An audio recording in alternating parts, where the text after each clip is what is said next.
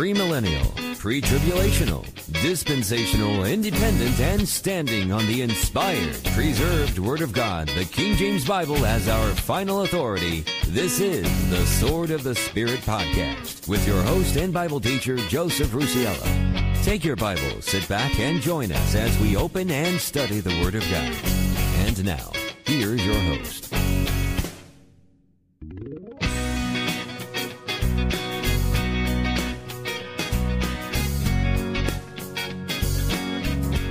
Well, hey there, folks. This is Joe Rusciello, and it is great to be with you once again as we open up and study the precious Word of God, your King James Bible.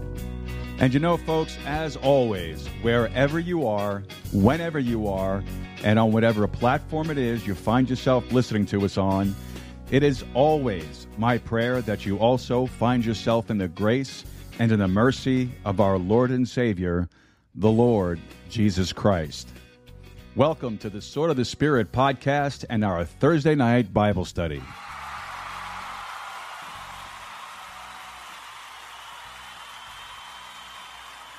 Well, folks, if you weren't with us last Thursday night, we had a great time, and I mean a great time, studying Revelation chapter 4. And what we talked about specifically was the rapture, and we got into a lot of detail about the rapture. We actually spent nearly 2 hours on Revelation chapter 4, verse 1 alone, because that particular verse is so packed with so much powerful information that we just couldn't let it go by with just a cursory overlook. So it was a real blessing to do that, and a lot of the feedback that I've gotten from it has been really great, so I appreciate that, and thank you so much for listening. Now, if you missed the live show last week, make sure you go back and catch up by listening to the podcast version. This way, this week's show will make a little bit more sense to you. All right. Now, tonight, what we're going to do is we're going to pick it up in verse 2, and we're going to try to actually get through the entire chapter tonight. I'm not sure how long it's going to take. There's a lot of information in this chapter alone in and of itself, and we don't want to just kind of give it a cursory, quick overlook. So not sure how long it's going to take. Hopefully not 2 hours again. But if it does, hey, you know what? Lord willing, you'll stick with us as we get through this. And it'll be a real blessing to you. But before we get into it, I'm going to ask you to do just two things for me. First of all, would you please visit our website, swordofthespiritpodcast.com. And when you head over there, why don't you go over to our contact section and open up that little web form. And why don't you send us over a message? Let us know whatever's on your heart, whatever's on your mind, any questions, comments, cares, or concerns that you might have. And also, don't forget to send over your prayer requests. Folks, I really do look forward to getting your prayer requests. I pray over them during the course of the week when I receive them, and it's a real privilege for me to do that. And it's a real blessing for the folks in the SOTS podcast family to be able to pray over those particular needs and prayer requests as they come in. So don't forget to send them over. Now, if you don't like to use the web form, that's fine. You could always email me directly at info@swordofthespiritpodcast.com. That's info@swordofthespiritpodcast.com. Now, also, while you're on the website, folks, would you please look for that Support This Podcast button? And when you find it, would you consider supporting us with a small monthly contribution? You can set it up for 99 cents, $4.99, or $9.99 a month. I'll get it right. Now, if you can't do a monthly recurring contribution, I understand that. It's kind of hard to commit to something right now the way the economy is.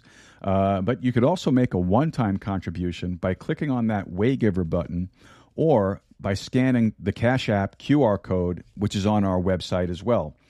So, folks, why don't you pray about it?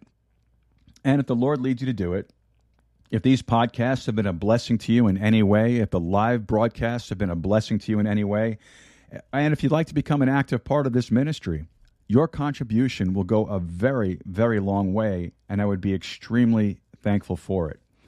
Now, folks, first and foremost, before we get into the rest of the study, and the rest of the opening segments, I just want to say thank you to the Lord Jesus Christ, first of all, for saving me and for rescuing me from an eternity in the worst place imaginable, a place called hell, a place that was originally reserved for the devil and his angels. But because of man's sin, because of the fall of Adam, man now finds himself on his way to hell unless he gets saved. And how you get saved is by putting your full faith, trust, and confidence in the shed blood of the Lord Jesus Christ. I did that 23 years ago. 23 years ago, I heard a radio broadcast in New York City on my way to work at night where the preacher was preaching a message on hell and who's going there. And at the end of every sentence, it was as if I heard a voice that said, "I'm talking to you, Joe. I'm talking to you. You need to settle this, Joe." And it literally scared the hell out of me. And I wrote down the phone number to that radio show because it was a call-in show. And I debated on calling, but I chickened out. I waited. The next day, I called that particular church that sponsored that program. And I spoke to the pastor of that church, the man who did the radio broadcast, and we agreed to meet in Lower Manhattan one evening before I had to go to work. We got together for a meal. We had a great conversation. We talked about the Bible. We talked about the Word of God. We talked about God's plan of salvation. And before that night was over, we had walked all the way out to Pier 34 on Canal Street and West Street. And right there in the middle of that pier, God's Word came crashing over me and put me under such conviction that I got on my knees in the middle of that pier in New York City and asked the Lord Jesus Christ to save me and put my faith, my trust, and my confidence that His shed blood and His blood alone was sufficient to pay my sin debt. When I got up off my knees, I was a saved man. And folks, it's been an incredible walk with the Lord Jesus Christ over these 23 years. He put it in my heart to teach the Bible, to preach. He put it in my heart to win souls for Christ.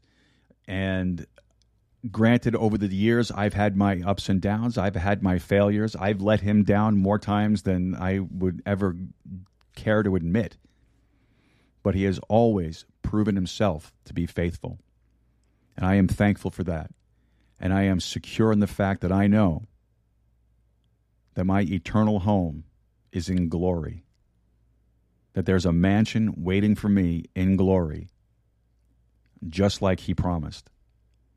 So, folks, you can have that assurance also. You can put your full faith, trust, and confidence in the Lord Jesus Christ right here, right now. All you need to do is just acknowledge that you're a sinner, that you're condemned to hell, and ask the Lord to save you. And again, folks, it's not the prayer that saves you. It's not the words that save you. It's you putting your confidence and your faith and trust that Jesus Christ's pure, perfect, sinless blood, God's blood, according to Acts chapter 20 and verse 28, was sufficient to pay your sin debt. That's all you need to do, folks. I did it 23 years ago, and it's been an incredible, incredible walk. Excuse me one second.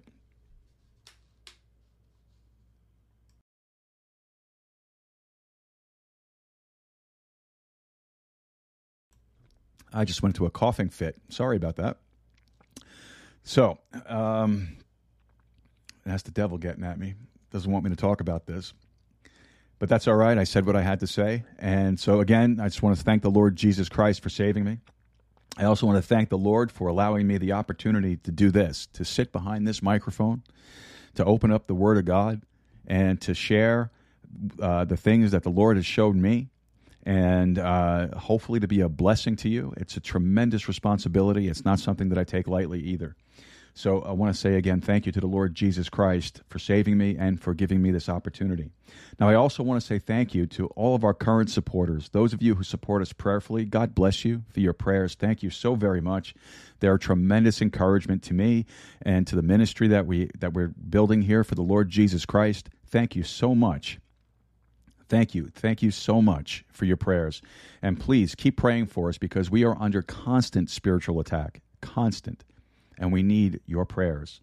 I also want to say thank you to all of you who already support us financially. Thank you, and God bless you for your contributions. They really do help us keep this thing going.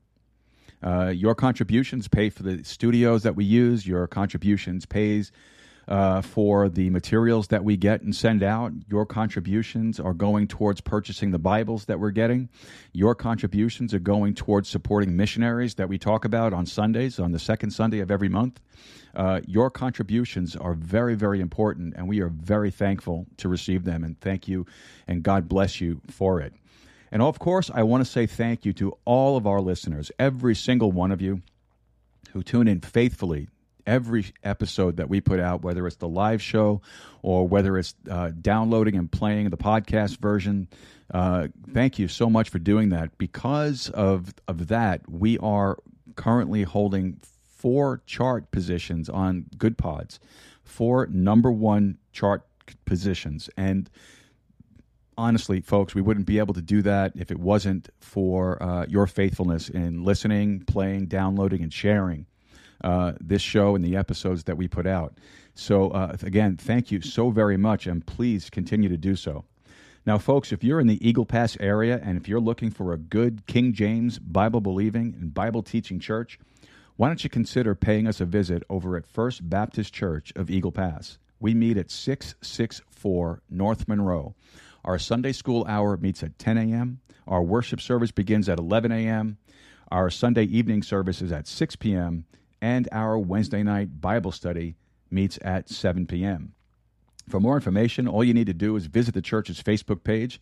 All you need to do is log into Facebook, search for First Baptist Church of Eagle Pass, and then once you get there, you're going to find a lot of really helpful information, and you'll also find episodes of this podcast as well.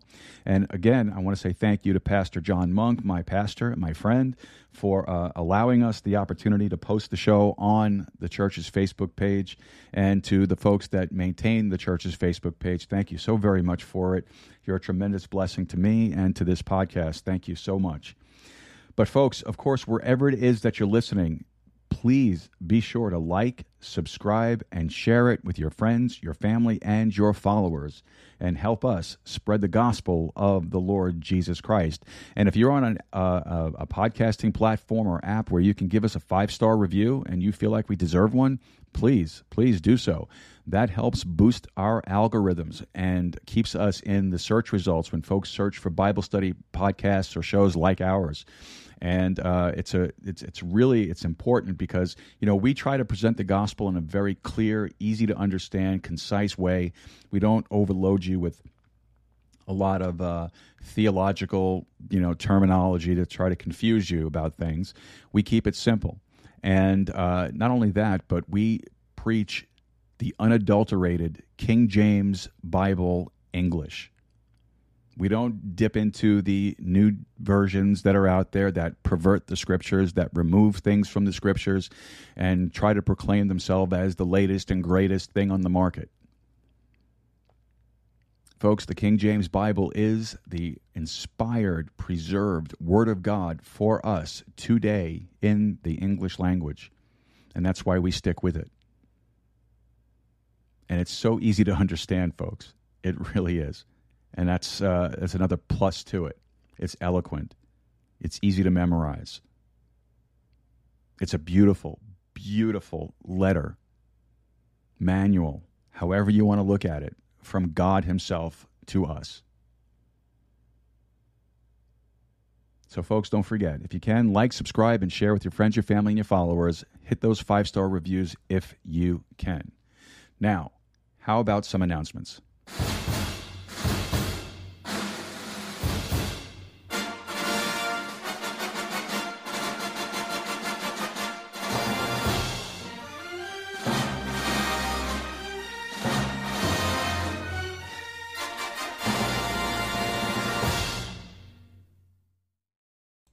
All right, folks.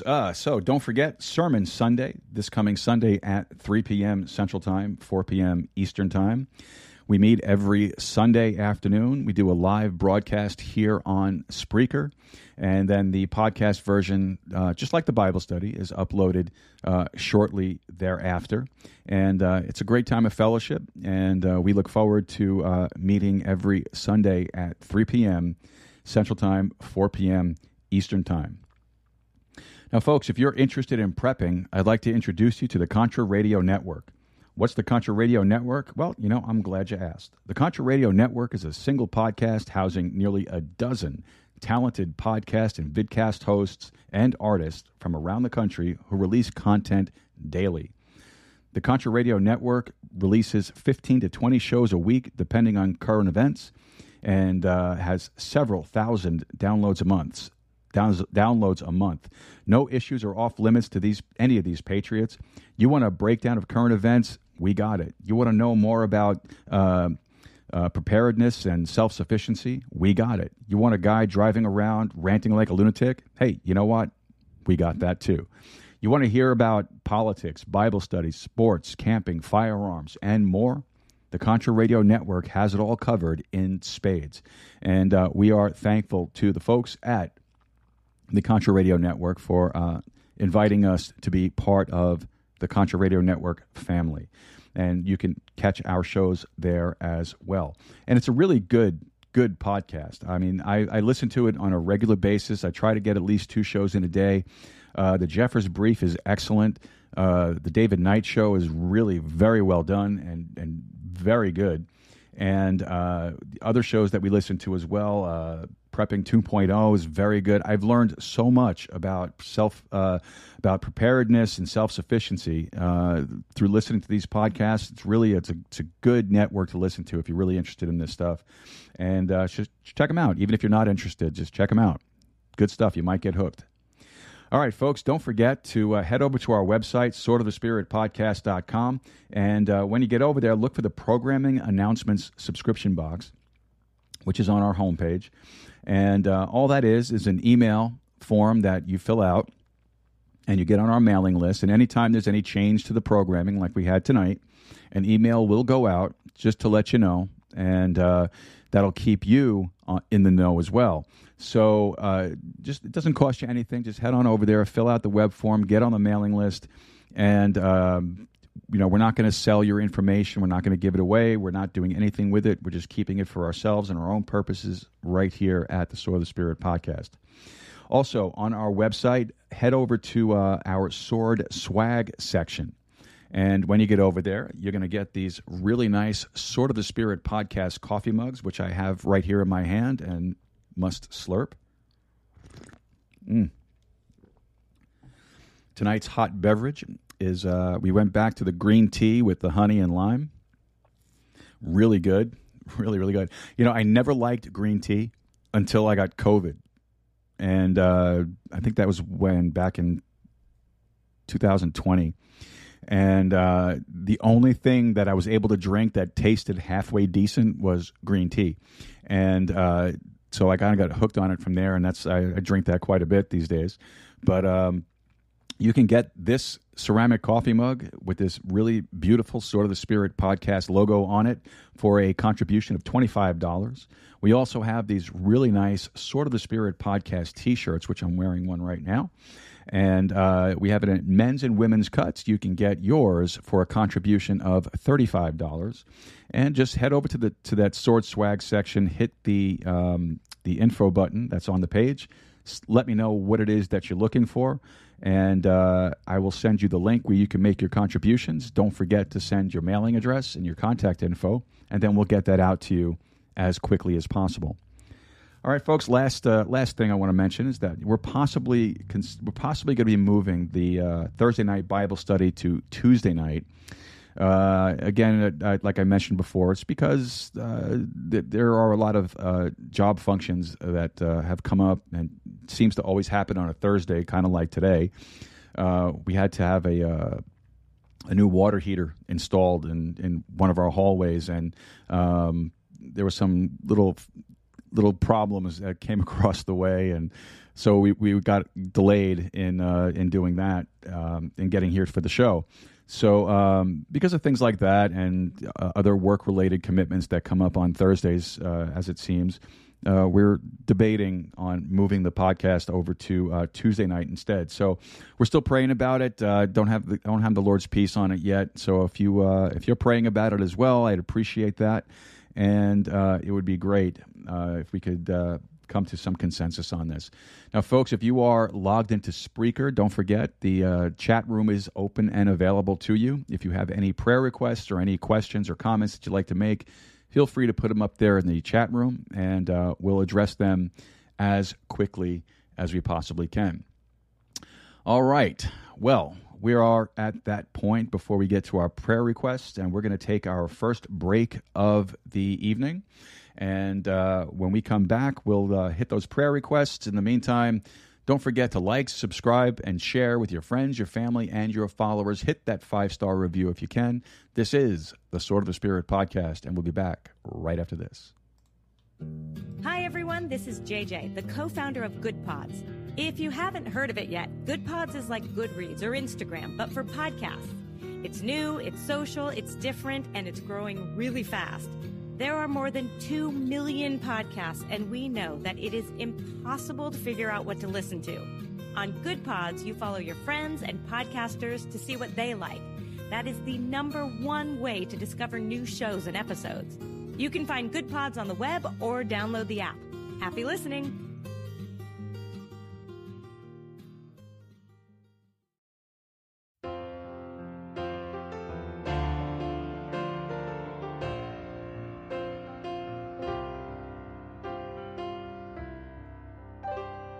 They say times are changing, so we should change too. Trade our old-time religion for something new. Our faith is outdated, why live in the past? Well, my answer is simple, so if you ask, I still love to hear how God's love paid the cost. As passion was fastened by nails to a cross, I still love the sound as the saints start to sing songs of the blood Jesus shed just for me. I still love an altar where broken ones pray and find what is found in no other way. It may be old-fashioned, but it's real still.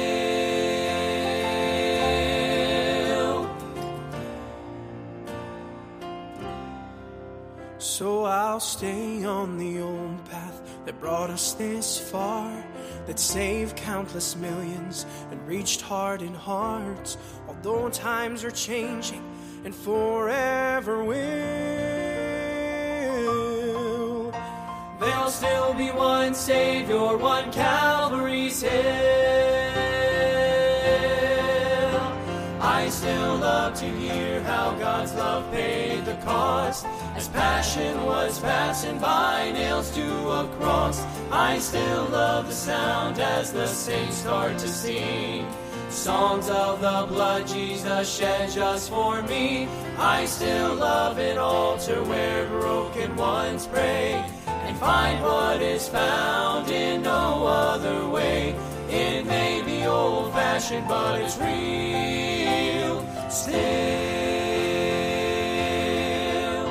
I still love to hear how God's love paid the cost. As passion was fastened by nails to a cross, I still love the sound as the saints start to sing songs of the blood Jesus shed just for me. I still love an altar where broken ones pray and find what is found in no other way. It may be old-fashioned, but it's real still. It may be old-fashioned, but it's real still.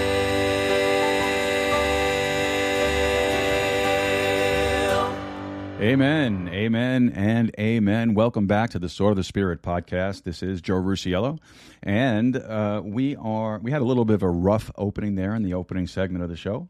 Hopefully we got things squared away, and that's because I had to rush in getting here to get things done and get set up. So I apologize. I know you guys expect better, so forgive me for that. But here we are. We're going to go into our prayer requests. Now, first and foremost, we always pray for the folks that are in need of salvation. And we did have an addition to our list today. So we're going to get into this list right now. We're going to be praying for my mom, Diane, my sister, Laura, David in New York City, all of the unsaved members of the Baldino family, Jackie. A young man in our church asked us to pray for his mom, so we're praying for Manuel's mom, and we've added Sharon to our prayer list for salvation. Now, salvation, again, folks, is the single most important decision that you're ever going to make in your entire life because it has eternal consequences. You can do nothing, and you'll end up in hell. Or you can look to the Lord Jesus Christ, and you can put your full faith, trust, and confidence in the blood that was shed for you on Calvary's cross. You know, the Bible says that the wages of sin is death, but the gift of God is eternal life through Jesus Christ our Lord. It's a free gift, absolutely free. There's no work involved in your salvation. Your church membership does not get you saved. Going to church does not get you saved. Getting baptized doesn't get you saved. It'll get you wet. It might get you a little aggravated, but it doesn't get you saved. Doing good works don't get you saved. Now, there's nothing wrong with doing good works. You should do good things, but it's not going to earn you a place in heaven because the Bible says that to God, all of our righteousnesses are as filthy rags. So there's nothing that you can do to earn a place in heaven. There's nothing you can do to garner enough favor with God that he would allow you into his holy, perfect heaven. The only thing that gets you into heaven is putting your trust in the shed blood of the Lord Jesus Christ. And that's what we're praying for these folks on our prayer list for salvation. Again, Diane, Laura, David, the unsaved members of the Baldino family, Jackie, Manuel's mother, and Sharon. Our Heavenly Father, we want to thank you, Lord, for the gift of salvation you've given us through your Son, the Lord Jesus Christ. We thank you, Father, for the blood that was spilled for us and for the world. Father, we pray that you would just touch each one of those on our list for salvation today. Father, we pray that you would just move in their hearts. Lord, that you would just open their eyes to the truth of the gospel, that there is nothing in and of themselves that they can do to get into heaven. They need the Lord Jesus Christ. So, Father God, I pray that you would just open up opportunities for them to get the gospel, whether it's through this show, through someone personally witnessing to them. Lord, we pray and we ask that you would just move in them and draw them into yourself that they might be saved. And, Father, we'll thank you for it. In Jesus' name, amen. All right, now we're going down into our sick prayer list, and we are praying for Doug Turner. Doug Turner's been in the hospital for some time now, so we're still praying for him. We're also praying for Pastor Martin. Pastor Martin is my pastor's pastor and friend, and a friend to me as well. We're praying for him, for his heart condition. We're praying for his blood pressure. We're praying for his eyesight, and we're praying for him and his overall health condition. Pastor Martin is really an inspiration to me. I talk about him every time we go through the sick list in our prayer list, and because I just want more people to understand the commitment this man at 89 years old has to serving the Lord. Pastor Martin served in a pastoral ministry for 50 years, and at his age now, with all of his health conditions, he still goes out and street preaches every single week. He still reads 10 chapters in his Bible every single day. And he does it by reading it through one of those really high-powered desktop-mounted magnifying glasses. That's how bad his eyesight is. but yet he still reads his 10 chapters every day, and some of us struggle with reading a verse, let alone a chapter itself. So Pastor Martin, truly an inspiration to me, at least, and I hope a blessing and an inspiration to you as well. But we're praying for him for his health concerns. We're also praying for young Hezekiah, who's going for a biopsy.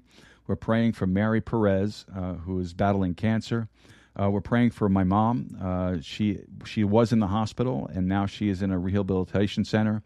So we're praying for her. We're thankful that she was able to be moved to the rehab center and out of the hospital itself. And we're very thankful for that, and we're praying for her while she's in rehab that she'll be able to get home quickly. We're praying for my sister, Laura, for a slipped disc in her back. We're praying for Bernice, who's a member of our church, who's been battling cancer. And we're also praying for Janae, who has been dealing with a heart condition for some time now.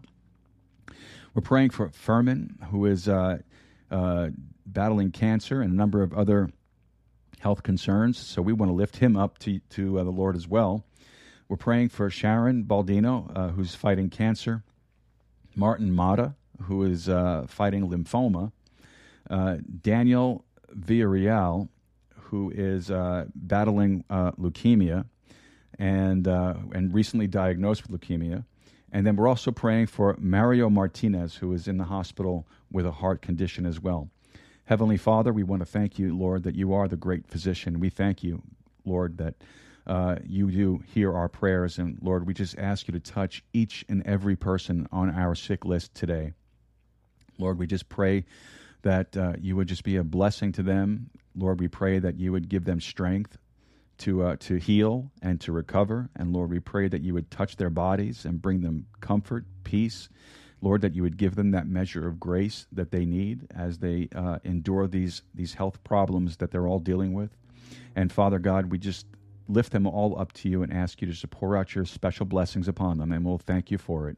In Jesus' name, amen. Moving on down our prayer list, we have praying for my brother-in-law, Jude.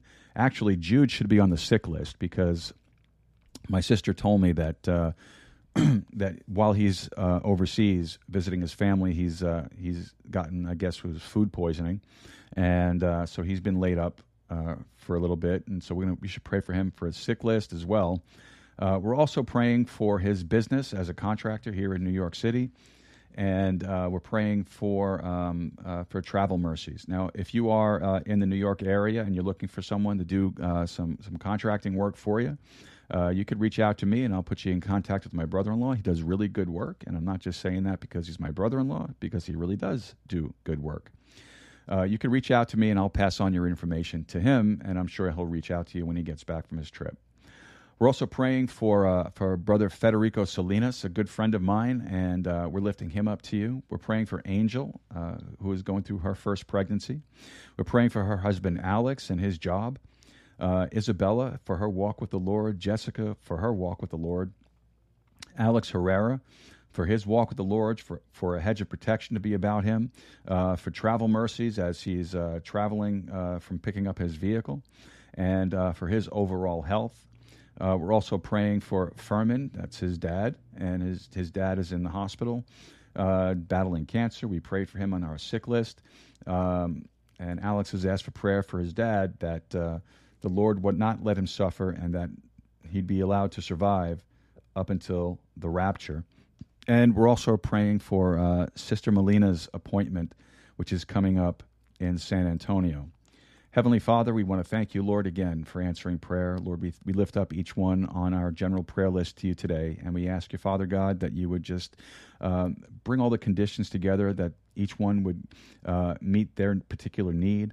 Lord, I pray that you'd be with each one of them as they go about their business, whether it's for appointments or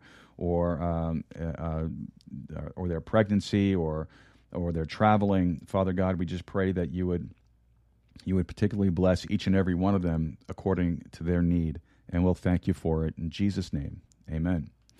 And then we have the unspoken prayers of our hearts. Those on this prayer list, they have needs that perhaps they can't put the right words to, or perhaps they're very personal and the details don't need to be known by everyone, just the Lord. So they are on our unspoken prayer list. So we're praying for Eduardo Rodriguez. We're praying for Brother Hector. We're praying for Mike Elizalde. We're praying for Manuel. We're praying for Larissa, and of course myself, for my unspoken prayer needs. Heavenly Father, we just ask you just to examine our hearts and our unspoken prayer requests, Lord. And if our needs are according to your perfect will for us and for our lives, Father God, I just pray that you would answer those prayers. And Lord, I pray that you would get all the honor and all the glory. And Lord, we will thank you and we will bless you for it. In Jesus' name, amen. All right, folks. Now, if you have any prayer requests whatsoever, you can email me directly at info@swordofthespiritpodcast.com, or you can go to our website, swordofthespiritpodcast.com, and send us a message through that web form. And if you are in our chat room, you could also post your prayer request or your prayer need in the chat room, and we will make sure that we add it to our prayer list. All right, so we don't have any missionaries to talk about today, no questions from the listeners. We have no birthdays to announce, so what we're going to do is we are going to take a short break here, our second break of the evening, and that'll give you a chance to go get your King James Bible, if you don't have it already. Grab yourself a cup of coffee, maybe a refill, maybe a bottle of water, and when we come back, we'll be getting into today's Bible study on Revelation chapter 4, and we'll be back right after this. Don't forget, like, subscribe, and share with your friends, your family, and your followers. Hit that 5-star review. This is the Sword of the Spirit podcast. We'll be right back.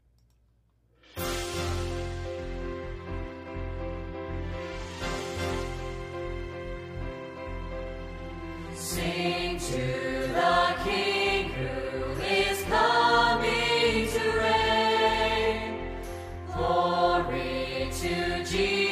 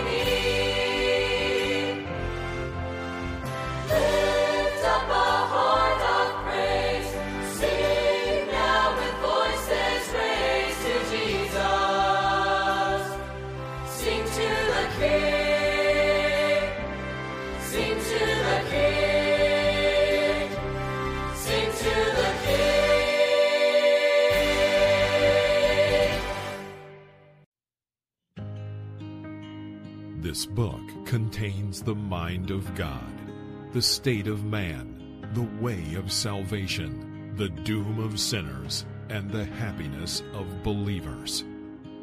Its doctrines are holy, its precepts are binding, its histories are true, and its decisions immutable. Read it to be wise, believe it to be safe, and practice it to be holy. It contains light to direct you, food to support you, and comfort to cheer you. It is the traveler's map, the pilgrim's staff, the pilot's compass, the soldier's sword, and the Christian's character. Christ is its subject, our good its design, and the glory of God its end. It should fill the memory, rule the heart, and guide the feet. Read it slowly, frequently, and prayerfully. It is given to you in life, will be open in the judgment, and be remembered forever. It involves the highest responsibility, rewards the greatest labor, and condemns all who trifle with its holy precepts. The King James Bible, God's holy book.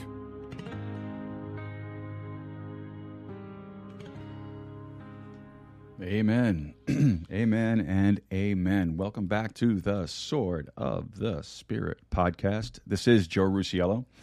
And you know that when we hear that, that means it's time to open up our Bibles and get ready to study the precious Word of God. Now, we're going to be getting into the rest of Revelation chapter 4 in just a minute. And last week, we studied just one verse in Revelation 4, and we took, like I said earlier, just about 2 hours to get through that one verse because it was so full of information, so packed with, there was just so much to unpack in that verse. And you know something? We barely even scratched the surface of it. But I figured 2 hours was good enough, and we're going to get ready to get into the rest of Revelation chapter 4. Let's pray. Our Heavenly Father, we want to thank you so much for the opportunity to open up and study your book. Father, we ask you to bless the reading, the preaching, and the teaching of your holy word. Lord, we ask you to open up our hearts and open up our minds to the truth that is contained therein.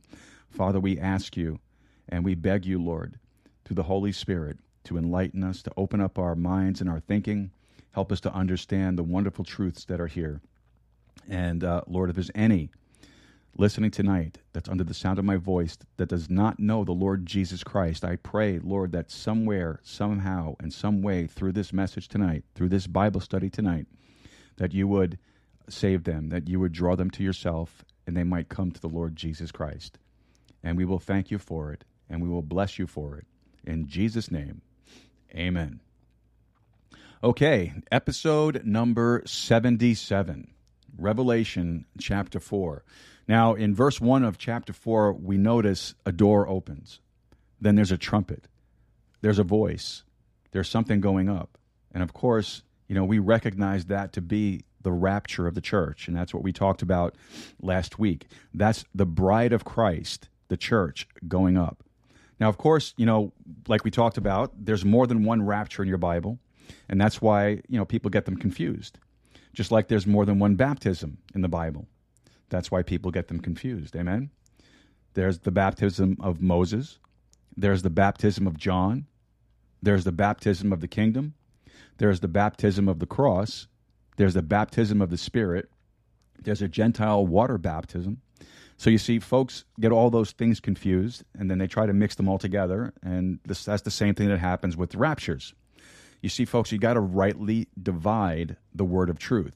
When you rightly divide this book becomes more meaningful than ever to you, and it takes on a whole completely new dimension because you don't have to sit there, you don't have to wonder about all the alleged contradictions because everything fits into place.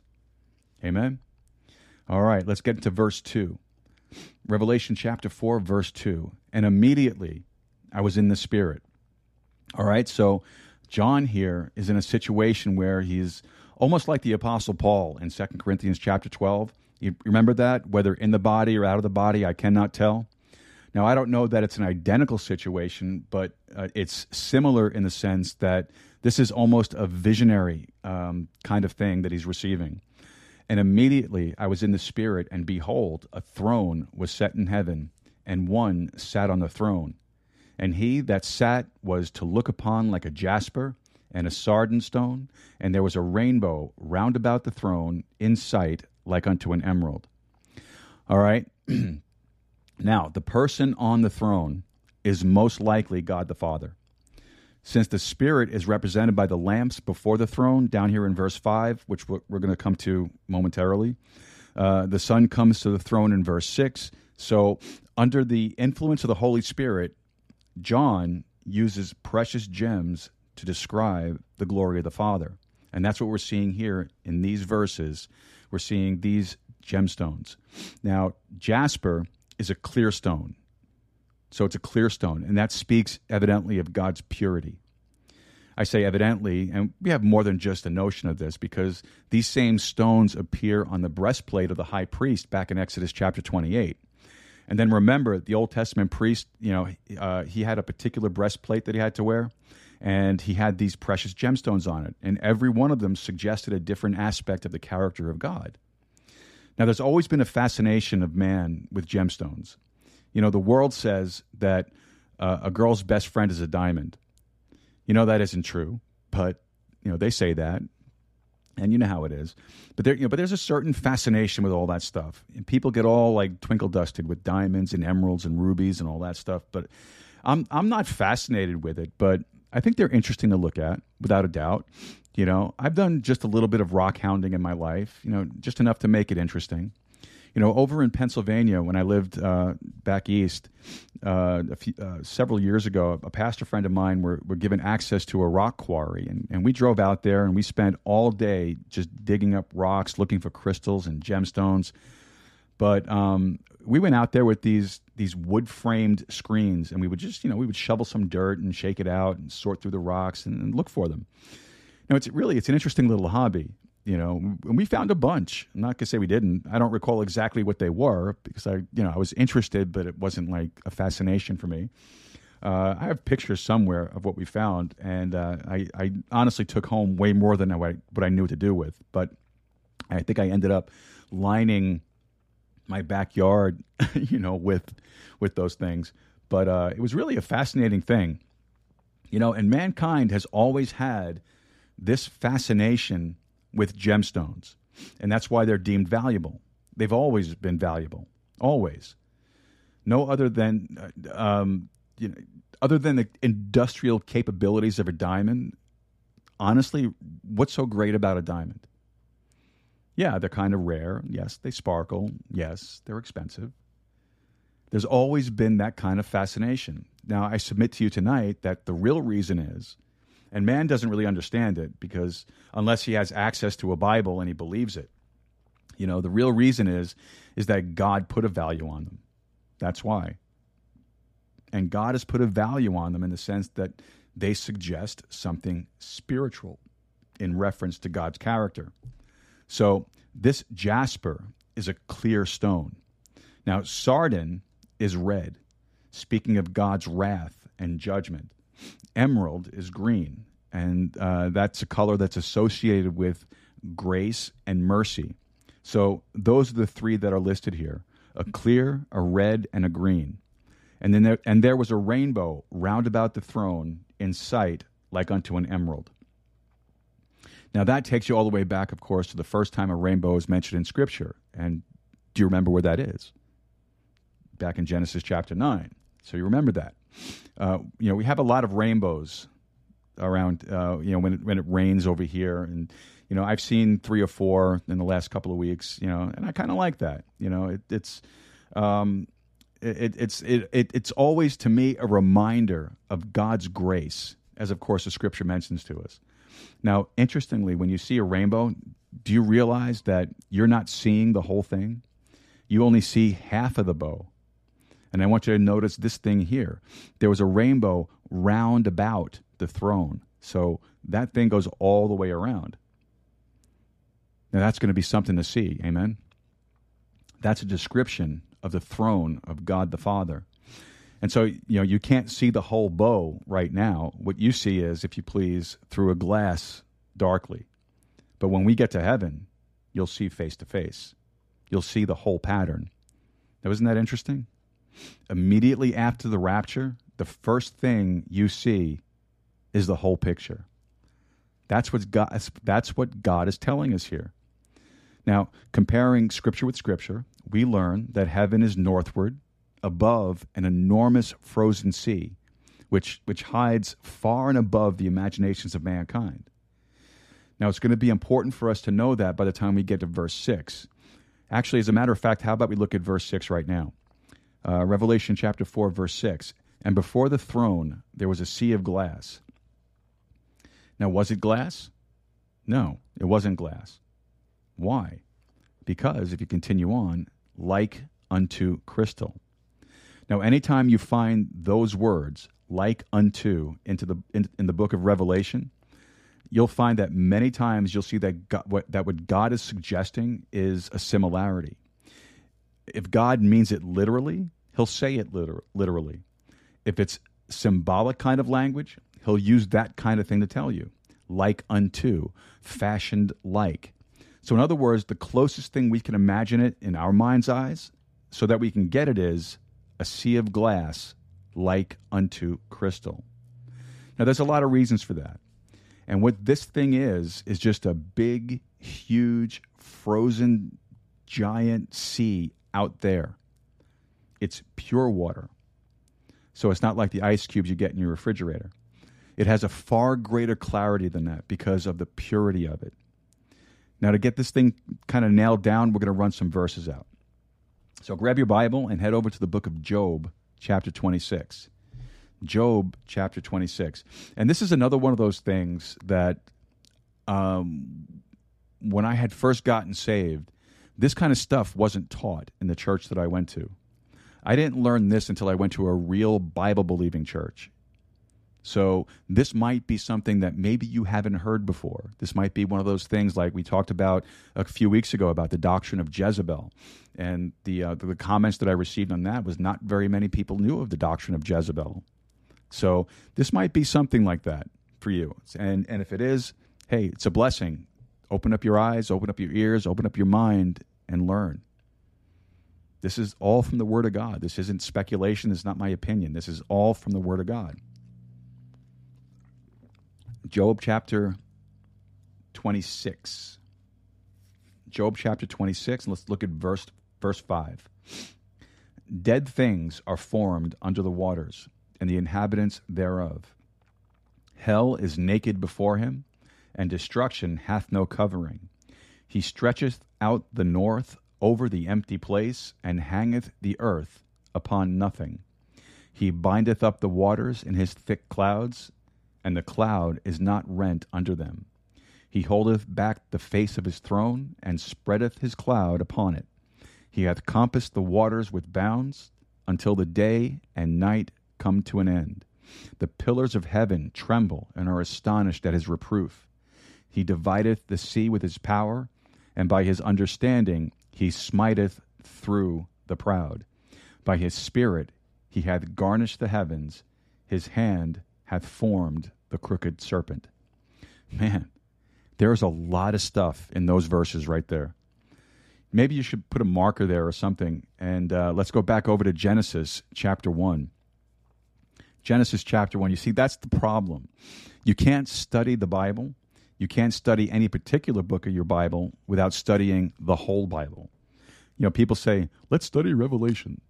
All right, well, that means studying Genesis, Exodus, Leviticus, and every other book. You have to study every other book. All right, Genesis chapter 1 and verse 2. Genesis chapter 1, verse 2. And the earth was without form and void, and darkness was upon the face of the deep, and the Spirit of God moved upon the face of the waters. And God said, let there be light. And there was light. And God saw the light, that it was good. And God divided the light from the darkness.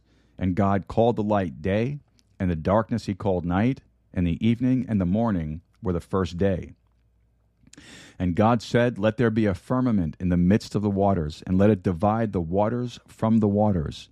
And God made the firmament, and divided the waters which were under the firmament from the waters which were above the firmament, and it was so.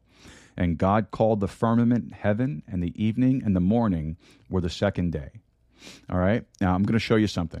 I'm going to show you a couple of things here, actually. In the beginning, verse 1, in the beginning, God created the heaven and the earth. All right, now that's fine. He created the heaven and the earth was without form and void, and darkness was upon the face of the deep. All right, so something happened here. For we know that the original creation was perfect, but something happened to throw that whole thing into chaos. And that thing, without really going into a lot of detail, because it just won't serve a purpose for our particular study tonight, that thing was the fall of Satan.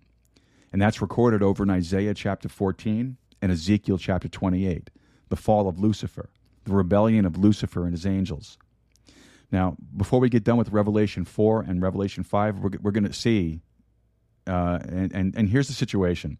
In Revelation 4, we read about the throne of God and four beasts. These beasts keep popping up in your Bible. They pop up in Ezekiel chapter 1. They pop up in Ezekiel chapter 10. There's something similar to them in Isaiah chapter 6. You know, they keep popping up, and they're called beasts. And one has the face of a man. One has the face of an ox. One has the face of a lion. One has the face of an eagle. Now, but if you study the thing carefully, you'll see that there's another cherub. And by the way, these are called cherubs as well as beasts. There was another cherub, and he's said to be the one that covereth. So in other words, at one time, there was a fifth one. Now, I probably shouldn't go down this road because I can't get too sidetracked on this, or I'll just get way out there and we'll lose track of what we need to study tonight. But this fifth cherub is Lucifer. Now, Lucifer comes from a compound word, lux ferro, light bearer. That's literally what it means, the light bearer, the bearer of light. Now, he was the anointed cherub that covereth, bearing light. And interestingly, Paul still calls him an angel of light, doesn't he? An angel of light. All right. Now, due to his rebellion, it would appear by analyzing passages in Ezekiel and Jeremiah that this light bearer occupied an entire planet. And you see, we tend to minimize the geographical presence of God. We think about him like kind of like our size. You know, we don't stop and think in terms of really big, really big. Well, when you really contemplate God, how big is God? Well, of course, he's omnipresent, so that means he's everywhere, right?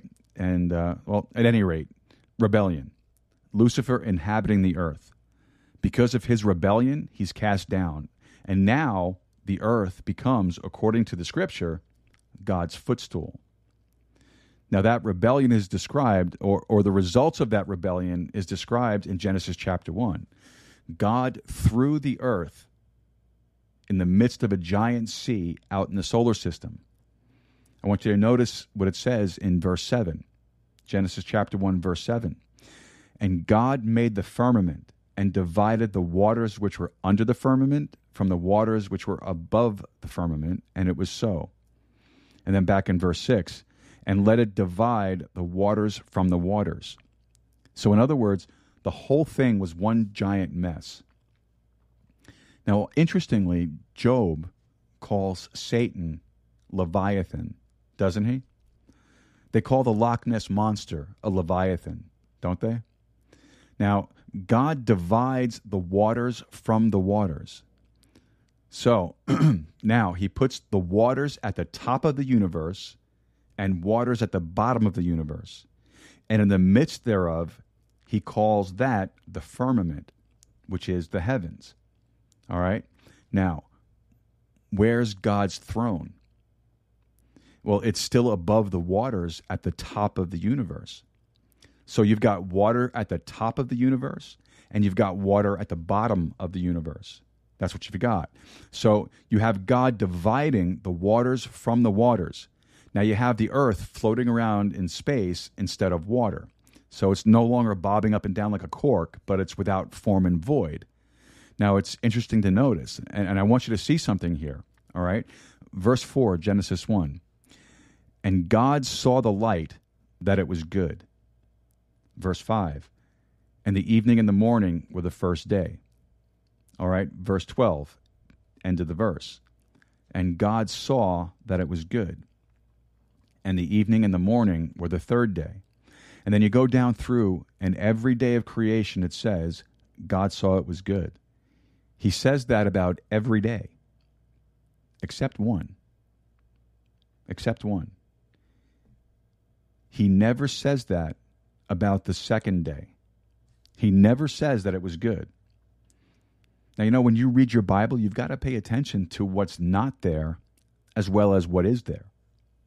Now, why do you suppose God never said that the second day was good? Because when God divided the waters from the waters, he left something in there that wasn't good. The prince of the power of the air. Got it? That's his domain. You're living in his domain. Your home is in here. Your home is in heaven, above the waters, you see? So really, you're in hostile territory. As a child of God, and you have an archenemy who walketh about as a roaring lion, seeking whom he may devour. He's called your adversary.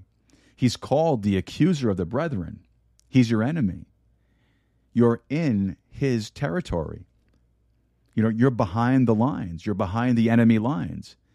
And you're never going to really feel absolutely secure and safe until you get back behind your own lines.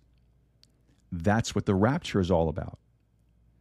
All right? Now, what did God do when he led the children of Israel out of Egypt? And Egypt is a picture of what in your Bible? The world, right?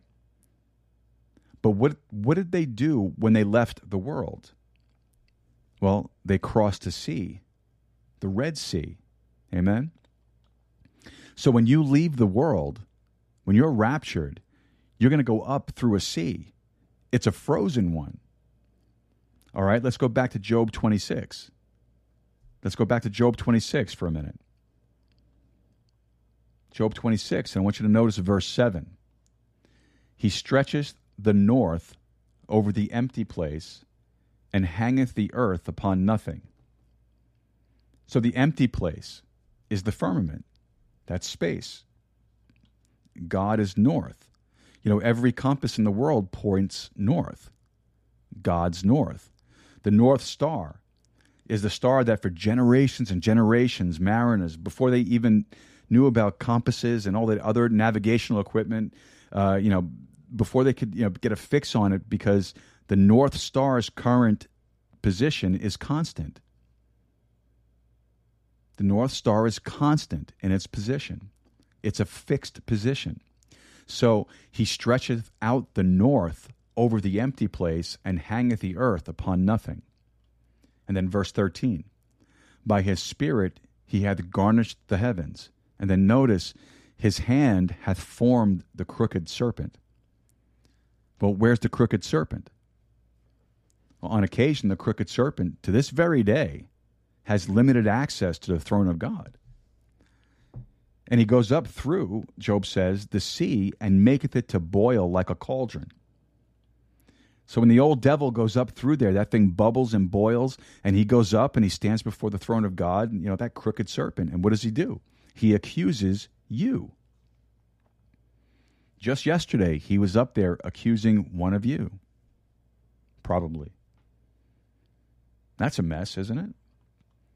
Remember what you were thinking about yesterday? All right. So that's the situation. Let's go to Job 37. Job 37. Job 37 and verse 9. Out of the south cometh the whirlwind, and cold out of the north. Cold comes out of the north. We all know that. By the breath of God, Frost is given. Now, isn't that interesting? Uh-huh. So when you get up in the morning and there's frost on the ground, you should say, thank you, Lord, for breathing. Amen? Look down here in verse 18. Hast thou with him spread out the sky, which is strong, and as a molten looking glass? All right. Now, do you know what that frozen sea at the top of the universe is? It's a giant mirror. That's what a molten looking glass is. It's a mirror. You can't see through that thing with the most powerful telescope. If you could see to the outer limit of the universe, which they can't, but if they could, all they'd see is a big mirror. It would just bounce back. That's all that thing is. Interestingly, a sea of glass, like unto crystal, a frozen sea would look like a mirror, wouldn't it? That's what the thing would look like. All right, let's look at verse 22. Job 37, verse 22. Fair weather cometh out of the north, with God is terrible majesty. Now notice how he keeps getting tied up with north. All right, Job 38 and verse 30. The waters are hid as with a stone, and the face of the deep is frozen. Now, where is this deep? Notice the context, the next verse. Canst thou bind the sweet influence of Pleiades, or loose the bands of Orion? What are the Pleiades and Orion? They're constellations up in the sky. Canst thou bring forth Mazzaroth in his season, or canst thou guide Arcturus with his sons? You know, some of you probably didn't even know that the Bible talked about those constellations. And there they are, right there. You know, the Bible's a pretty up-to-date book. Knowest thou the ordinances of heaven? Canst thou set the dominion thereof in the earth? All right, so the face of the deep is frozen. Do you remember when Noah's flood took place? What did God do? He opened up the what? The fountains of the deep. The fountains of the deep, right? Now, folks ask, you know, well, where did all that rain come from? From the deep. That's where it came from. There's a whole bunch of it up there. There's so much of it up there, it'll make the Pacific Ocean look like about 3 drops. I mean, there is a lot of it up there. I mean, it'll blow your mind. Now, there are 2 things you need to do before you get raptured. You need to learn how to swim, and you need to learn how to ride a horse. No, I'm just kidding. I'm just kidding. You have to have a little bit of fun with this, don't you? You do. Look over in Psalm 148. Psalm 148, while I take a sip.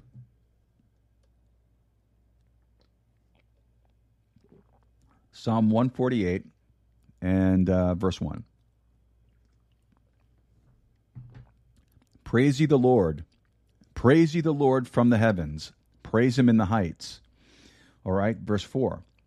Praise him, ye heavens of heavens, and ye waters that be above the heavens. Now, in your Bible, there's 3 heavens. The Bible talks about 3 heavens. Not 7 heavens like the Catholics teach or the Muslims teach. It's 3 heavens. Paul ascended into the 3rd heaven in 2 Corinthians chapter 12. All right? So now you have 3 heavens. The 1st heaven is the atmosphere of the earth. That's the one that the birds fly around in. That's the 1st heaven. Heaven number 2 is space. That's where Orion and the Pleiades and Mazzaroth and Arcturus are. You know, the Milky Way, the Big Dipper, the solar system, you know, and all that. That's out there in heaven number 2. Now, heaven number 2 has a frozen lid on it from what we've seen so far in the Scripture. Now, you'll understand in a minute why it's frozen. And heaven number 3, where the throne of God is on top of that. The Bible addresses all of them. Now, in Psalm 148 and verse 5, let them praise the name of the Lord, for he commanded, and they were created. Verse 6, and he hath also established them forever and ever. He hath made a decree which shall not pass. Praise the Lord from the earth, ye dragons, and all deeps, fire and hail, snow and vapor, stormy wind, fulfilling his word. All right, so there's some dragons and things living out there somewhere. Interesting. Interesting. Psalm 48 and verse 2. Psalm 48, verse 2. Beautiful for situation. The joy of the whole earth is Mount Zion and the sides of the north, the city of the great king. Sides of the north now. All right, Psalm 75. Psalm 75 and verse 6. For promotion cometh neither from the east, nor from the west, nor from the south. Well then, you're left to your own conclusion. If it doesn't come from the east or the west or the south, where does it come from? It comes from the north. Amen? And north is synonymous with God. They say, which direction is God? That's easy. Right straight over the North Star. Fixed position. Absolute. Straight on, man. You know, well, years ago, I was trying to get this thing nailed down in my mind, and I was studying this a little bit. And I was watching a documentary on the Discovery Channel, or I think it was the Science Channel. I forget which one. They had this guy on, and he was saying that if you took the most powerful telescope and looked beyond the North Star, as far as you could look, you'd see a thing that's called the Bay Nebula. And he said in this documentary, he goes, we really don't know what it is. We can't really tell. But if you look up there and you see all these stars and all these galaxies and constellations and millions and billions of stars out there, and he said it looks like someone took a giant hand and just ripped a big hole in the universe. And he said on the far side of that, the best that we can tell, there's a light so bright it would make our sun look like a fly speck. Man, I got excited about that. Now, I don't know if that's a light penetrating through or if it's a mirror. I don't know what you're seeing, but you're seeing something that they can't explain. Amen? Isaiah. Look at Isaiah 57. Isaiah 57 and verse 15. For thus saith the high and lofty one that inhabiteth eternity, whose name is holy. I dwell in the high and holy place with him also that is of a contrite and humble spirit, to revive the spirit of the humble, and to revive the heart of the contrite ones. I dwell in the high and holy place. All right, go to Isaiah 14. Isaiah 14. Now, you're probably familiar with Isaiah 14. Isaiah 14 is the record of the fall of Lucifer. Isaiah chapter 14, verse 12. How art thou fallen from heaven, O Lucifer, son of the morning? How art thou cut down to the ground, which didst weaken the nations? For thou hast said in thine heart, I will ascend into heaven. I will exalt my throne above the stars of God. I will sit also upon the mount of the congregation in the sides of the north. Do you see that thing right there? So that's Satan's desire. That's his desire. Now, we've learned several things. We've learned that God is north. We've learned that there's a giant frozen sea up there. And we've learned that that thing is frozen. The Bible says so. And there's good reason for why it's frozen. And we'll take a look at that when we come back from this break. This is the Sword of the Spirit podcast. Don't forget to like, subscribe, and share with your friends, your family, and your followers. Smash that 5-star review if you can. And we'll be back right after this. Don't go away.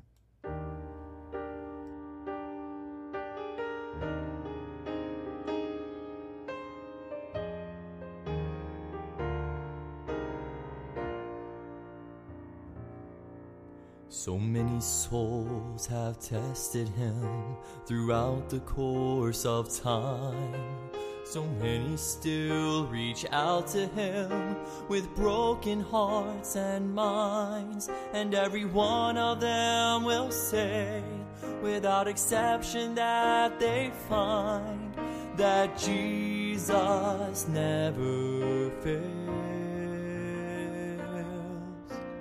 Even in the days of old, he brought his people through. And then he came to show his love and died for me and you. And he rose again to prove that every story had been true, that Jesus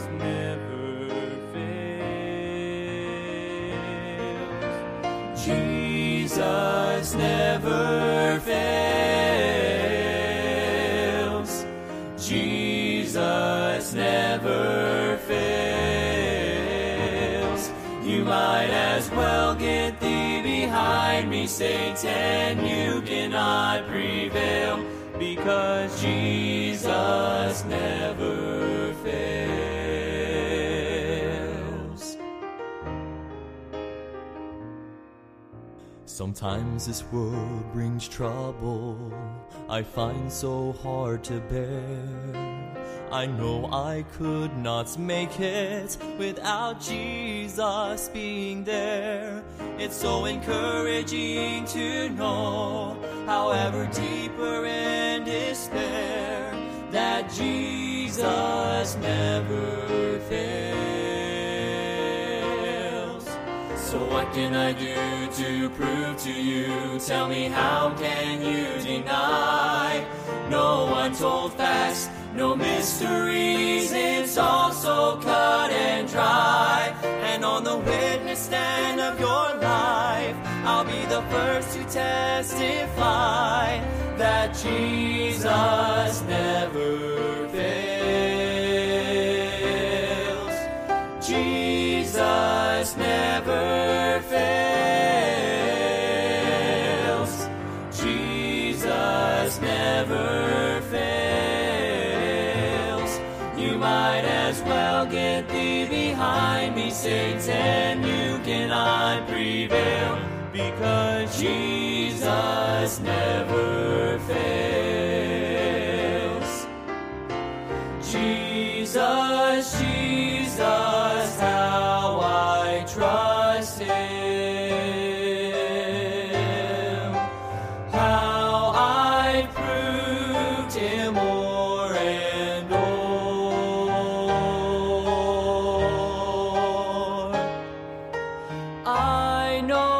Jesus never fails. Jesus never fails. You might as well get thee behind me, Satan. You cannot prevail, because Jesus never fails. You might as well get thee behind me, Satan. You cannot prevail, because Jesus never fails. Jesus never fails.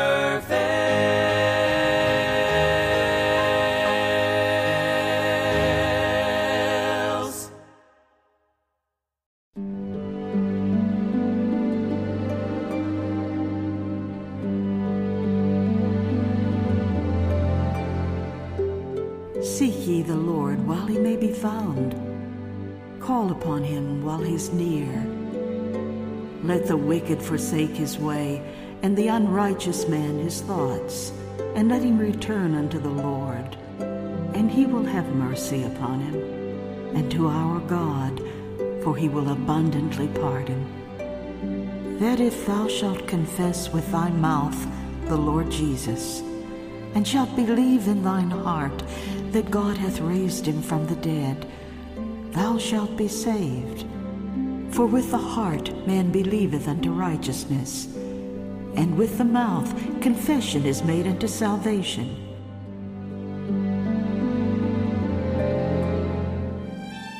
Come unto me, all ye that labor and are heavy laden, and I will give you rest.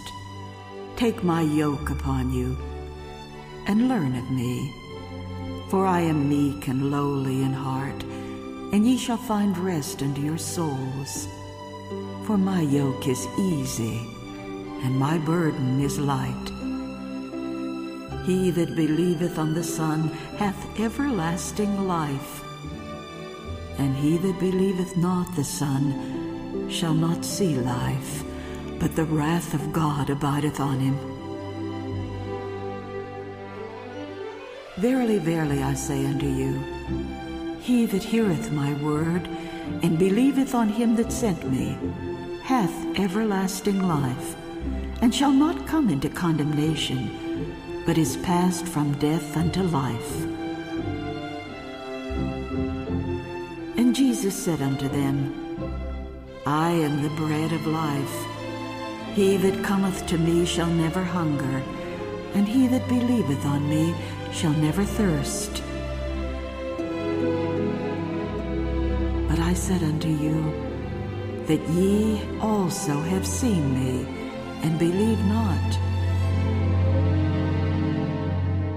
All that the Father giveth me shall come to me, and him that cometh to me I will in no wise cast out.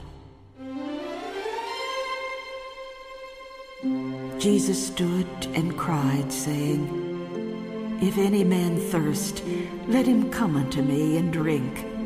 He that believeth on me, as the Scripture hath said, out of his belly shall flow rivers of living water.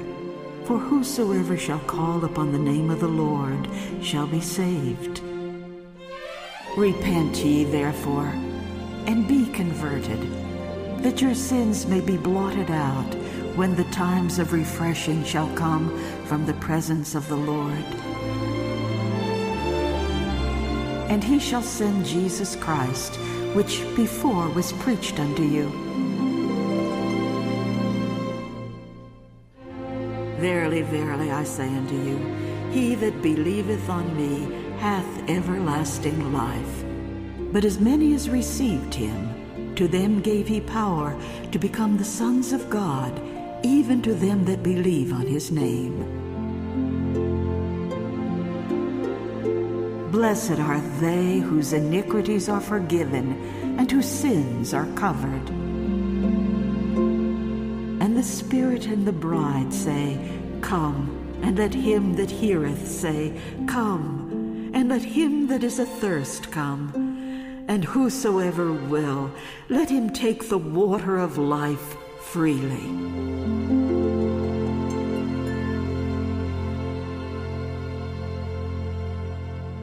Amen, amen, and amen. Welcome back to the Sword of the Spirit podcast. This is Joe Rusciello, and we are continuing our study in Revelation chapter 4. And so far, we've learned several different things. We've learned that, again, God is north. We've learned that there's a giant frozen sea up there. We've also learned that that thing is frozen and that there's a good reason for it, and we're going to examine that reason for it in just a minute. So, folks, don't forget to like, subscribe, and share with your friends, your family, and your followers. Helping us to spread the gospel of the Lord Jesus Christ is so important and critical today of any other time in history, because the Lord is at hand. The Lord is at hand. Head over to our chat room over on Spreaker. If you have an account at Spreaker, you could jump into the chat room and join in the conversation there. Also, don't forget to head over to our website, swordofthespiritpodcast.com. Check out our Sword Swag section. Get yourself a Sword of the Spirit Podcast coffee mug or T-shirt or both. Why not? It's a good gift. And we are going to head over to Revelation chapter 7. Revelation chapter 7, and we are going to find out why that sea is frozen and the good reason for it. Now, when we're in Revelation 7... we're in heaven, and you'll see that when we get there. But Revelation 7 is a chapter about heaven, and in verse 16, the Bible says, they shall hunger no more. So this is actually talking about tribulation martyrs that have gone to heaven. They shall hunger no more, neither thirst any more, neither shall the sun light on them, nor any heat. No heat in heaven.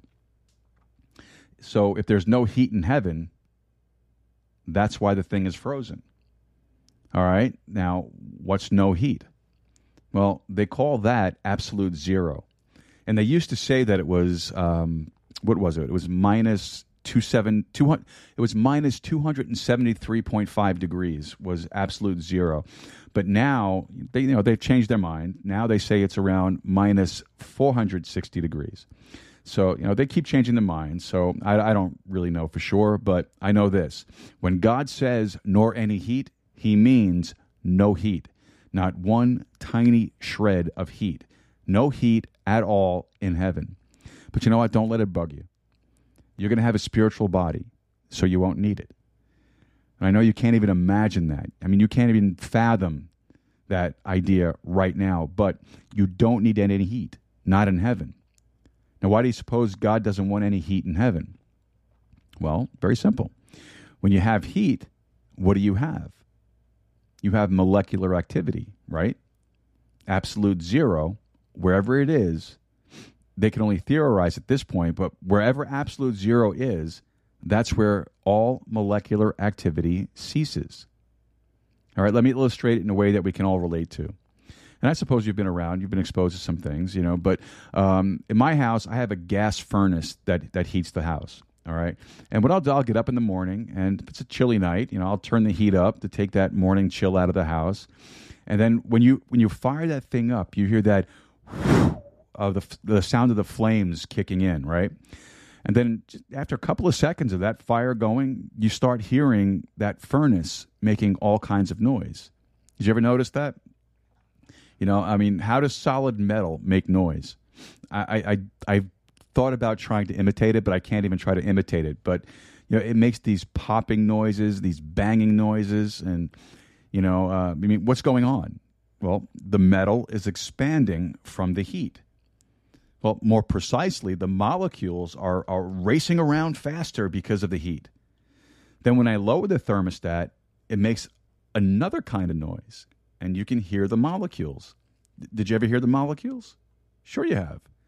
The faster the molecule, the more friction you have. The more friction you have, the faster the thing wears out, right? You don't have to be a rocket scientist to understand that. Amen? All right, so that's why your car engines run out. Friction. And they give heat. And that's why everybody's oil product, you know, we have this additive and that additive and another additive, and, you know, we put it in and it keeps your engine cool, you know, all that stupid stuff. You know, they're trying to cut down as much of that friction as possible. Friction causes deterioration. Listen, folks, God's got the thing scientifically figured out. Not that he has to, but he does. So in heaven, there's no molecular movement. It's all like frozen animation. He captured a truth. Now, well, how can the river of life, how can a river run if it's absolute zero, right? Isn't that great? Only God can make a river run in absolute zero. And he's got it, I mean, and I don't even know how he's got it figured out. But you know something? I know he does. And why is it critical that there's no molecular movement in heaven? Because it's eternal. And there's no time. You see? You don't get old. You just go on and on and on and on. Isn't that great? You know, your house will not wear out in heaven. You know, I'm renovating a house, and, you know, all those little molecules are just buzzing around that house. You know, they're buzzing around those 2x4s. They're buzzing around in the sheetrock. They're buzzing around in the flooring. You know, and left to its own devices, it's going to fall down and rot. Just give it enough time. Amen. But in heaven, the thing just goes on and on and on and on. It's eternal. And God's got the thing figured out scientifically. It's wild, man. It's wild. All right. This book is a wild book. Let's go back to Revelation chapter 4. Revelation chapter 4. And by the way, that verse in 7:16 says, neither shall the sun light on them, nor any heat. You don't need sunlight because Jesus Christ is the light. You'll have perfect light in heaven. Perfect, flawless light. And by the way, you know, they keep discovering more things about light. You know, they've said that the glue that holds the universe together is light. That's what the scientific community is saying, not just a bunch of weird Baptist preachers. That's what the scientists are saying. The glue that holds the whole universe together is light. Well, you know something? My Bible says, by him all things consist. He's the one that holds all things together. The Bible says God is light. Folks, stick with your Bible. Let science and education catch up later. All right, now verse 4 of chapter 4, verse 4 of Revelation chapter 4. And round about the throne were 24 seats, and upon the seats I saw 24 elders sitting, clothed in white raiment, and they had on their heads crowns of gold. And out of the throne proceeded lightnings and thunderings and voices, and there were 7 lamps of fire burning before the throne, which are the 7 spirits of God. Now, that's quite a description we have of the throne of God, don't we? All right, so the 24 elders. So we have this throne of God and this thing. You know, round about the throne of God were 24 seats and these 24 elders sitting there. 24 elders. Well, who are they? Who are the 24 elders? 24 elders. Well, the best shot is that they could be associated with the church-age saints because, first of all, there's the association with crowns or rewards, and they had on their heads crowns of gold. Well, that's what the church-age saint is laboring for crowns. There are 5 crowns that the church-age saint can win. Now, see, I want you to see if you could find the 5 crowns. Look them up in your Bible. All right, they're not hard to find. They're not hard to find. You're laboring for those crowns, and these folks are wearing crowns. All right, that's not all. White raiment can be associated with the judgment seat of Christ and the marriage supper of the Lamb. Now take your Bible and go over to Revelation chapter 19. Revelation chapter 19. Notice these 24 elders are wearing white raiment. Now it's also interesting to notice the chronological order of the thing. In chapter 4, verse 1, you have a rapture. In verse 2 and 3, you have the throne of God. In verse 4, you have what seemed to be a representation of church-age saints sitting around the throne. So the thing falls in perfect place, doesn't it? All right, chapter 19. Chapter 19, look at verse 7. Let us be glad and rejoice and give honor to him, for the marriage of the Lamb is come, and his wife hath made herself ready. That's the church, the wife of the Lamb. And to her was granted that she should be arrayed in fine linen, clean and white, for the fine linen is the righteousness of saints. All right, now, there's 2 kinds of righteousness available to the child of God. Number 1 is what you get when you become a child of God, and that's the righteousness of Christ. You acquire the robe of righteousness when you get saved. You didn't do anything to earn that. You just got it.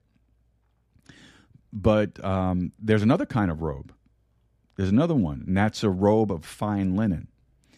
And that's the righteousness of saints. So that's part of your reward. That's part of what you're working for. So in other words, you're making your own wardrobe now. You're building your own wardrobe right now.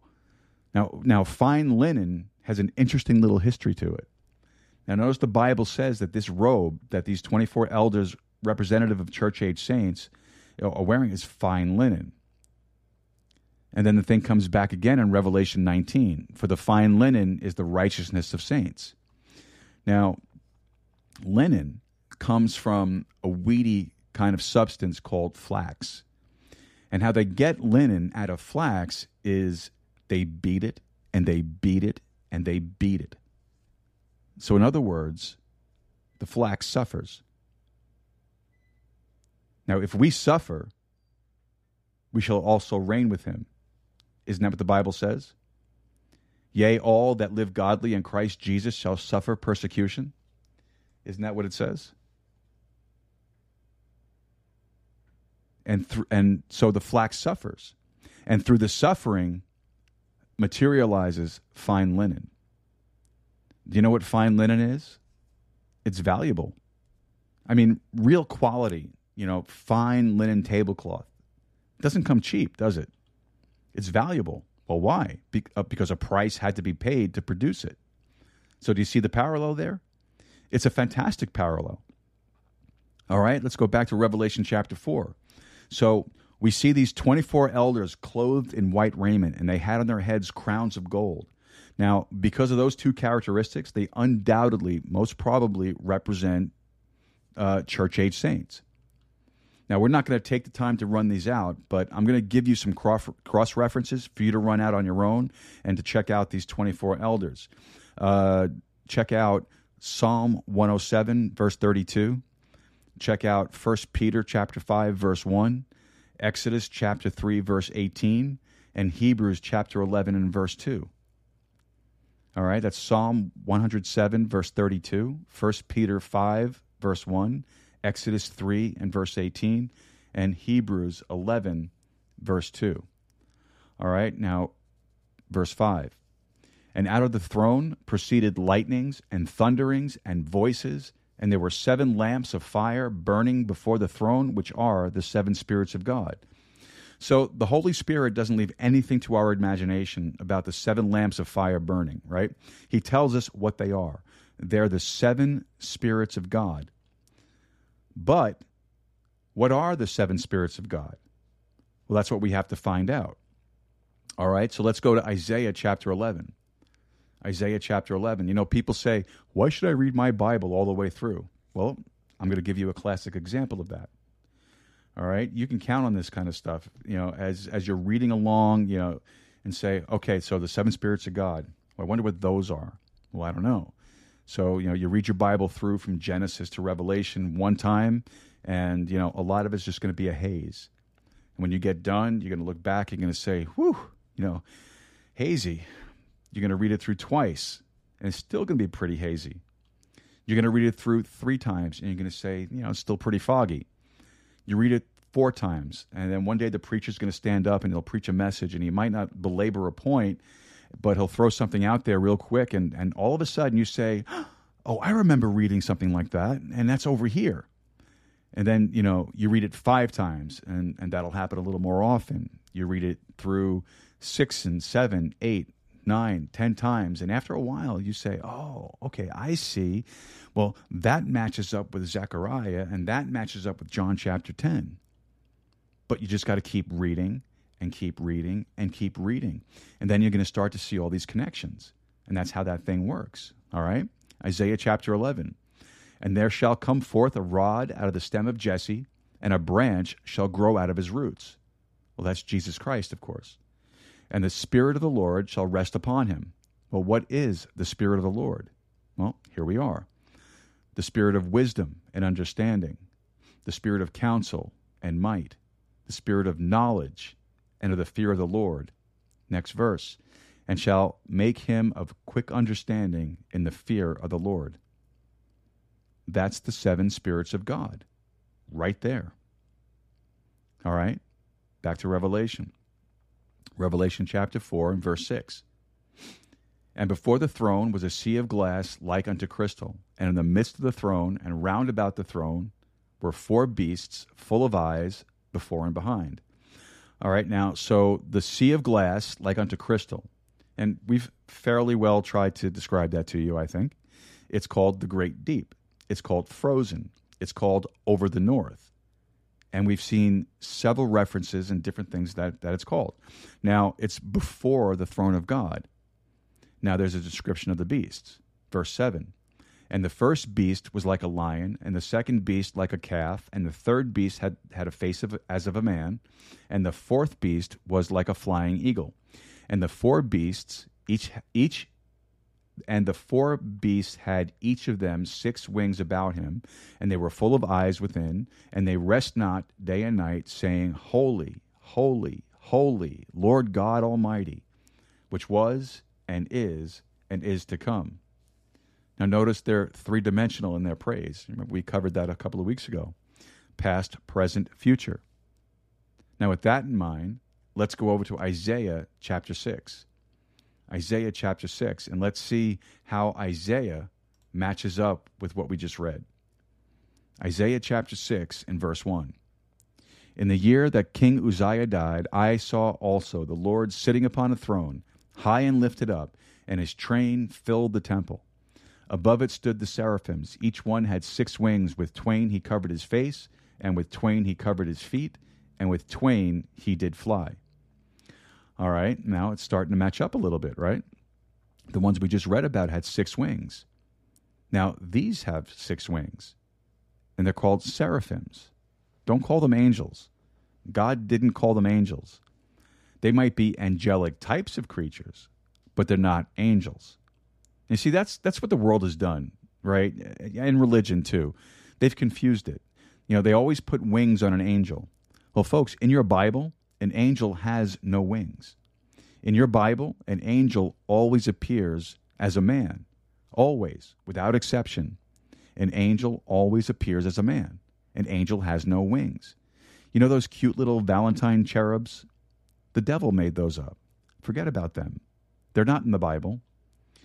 There's a cherubim that have 2 wings, and there's a seraphim that has 6 wings.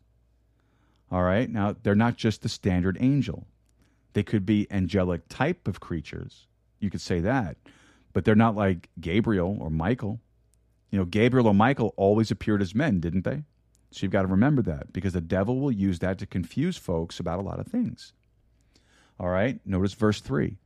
And one cried unto another and said, Holy, holy, holy. Well, that's what we just read.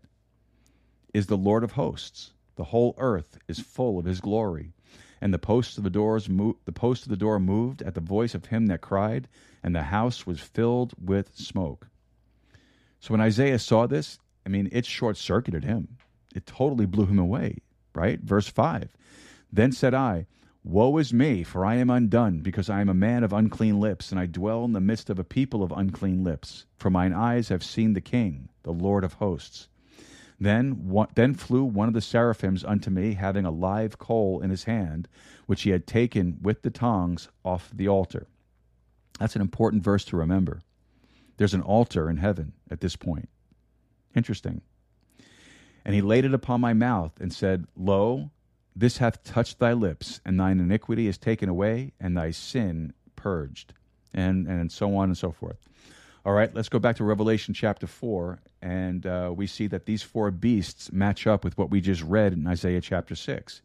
They also match up with some literal beasts found in Ezekiel chapter 1 and in Ezekiel chapter 10. Now, there's no reason for not believing that these are supernatural beasts when we remember. And I want you to think about it now. Think of all the things that you've seen in literature and books and paintings.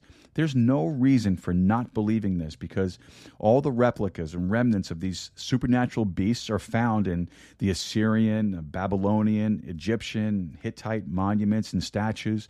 You know, all of these strange beasts, you know, Greek and Chinese mythology all have their centaurs and satyrs and even ogres. You know, they have them all, don't they? Well, where do they come from? Where does the idea of those things come from? You know, folks, there's always a basis of truth for a lie. It's always there. And when God says beasts, he doesn't always mean it's, you know, as some people would assume, a terrorizing beast. He simply means it's a creature. As far as your Bible is concerned, anything that isn't human or anything that isn't part of the Godhead is considered a beast. You know, we call animals beasts. You know, we call dogs beasts. You know, you don't have to be a ravening lion to be a beast. You know, you call a horse a beast. An ox is called a beast of burden, isn't it? Now, interestingly, these beasts have different kinds of faces. You have a calf, a lion, a man, and an eagle. All right, verse 9. And when those beasts give glory and honor and thanks to him that sat on the throne, who liveth forever and ever, the 24 elders fall down before him that sat on the throne, and worship him that liveth forever and ever, and cast their crowns before the throne, saying, Thou art worthy, O Lord, to receive glory, honor, and power, for thou hast created all things, and for thy pleasure they are and were created. All right, so they're just, you know, well, you know what they're doing? They're throwing their crowns at the feet of the Lord. They're just having like a great big, you know, blowout. That's what they're doing. They're just having a fit sometime after the rapture. You know, the world tries to simulate that idea too, don't they? They put their gods, small g, on a stage, and they throw money or whatever at it. 24 elders, representative of church-age saints, take their crowns off that were given to them by the Lord and just throw them at the Lord's feet. Isn't that great? And worship him that liveth forever and ever, and cast their crowns before the throne, saying, Thou art worthy, O Lord, to receive glory and honor and power, for thou hast created all things, and for thy pleasure they are and were created. All right, folks, that'll do it for Revelation chapter 4. Praise the Lord, we made it through the whole chapter in less than 2 hours. What a blessing that is for all of us. Amen. Amen. Especially since we got a late start today. But folks, great chapter, important chapter. We learned so much from the Word of God tonight, and I pray again that it's been a blessing to you. And folks, again, just want to say thank you so much for spending your time with us tonight. God bless you for that. Don't forget to head over to swordofthespiritpodcast.com. Look for that contact section. Fill out that contact form or email me directly, info@swordofthespiritpodcast.com. Look for that Support This Podcast button, and if you can, a monthly recurring contribution or maybe a one-time contribution. Well, until we meet again on Sunday, win the lost, no matter the cost.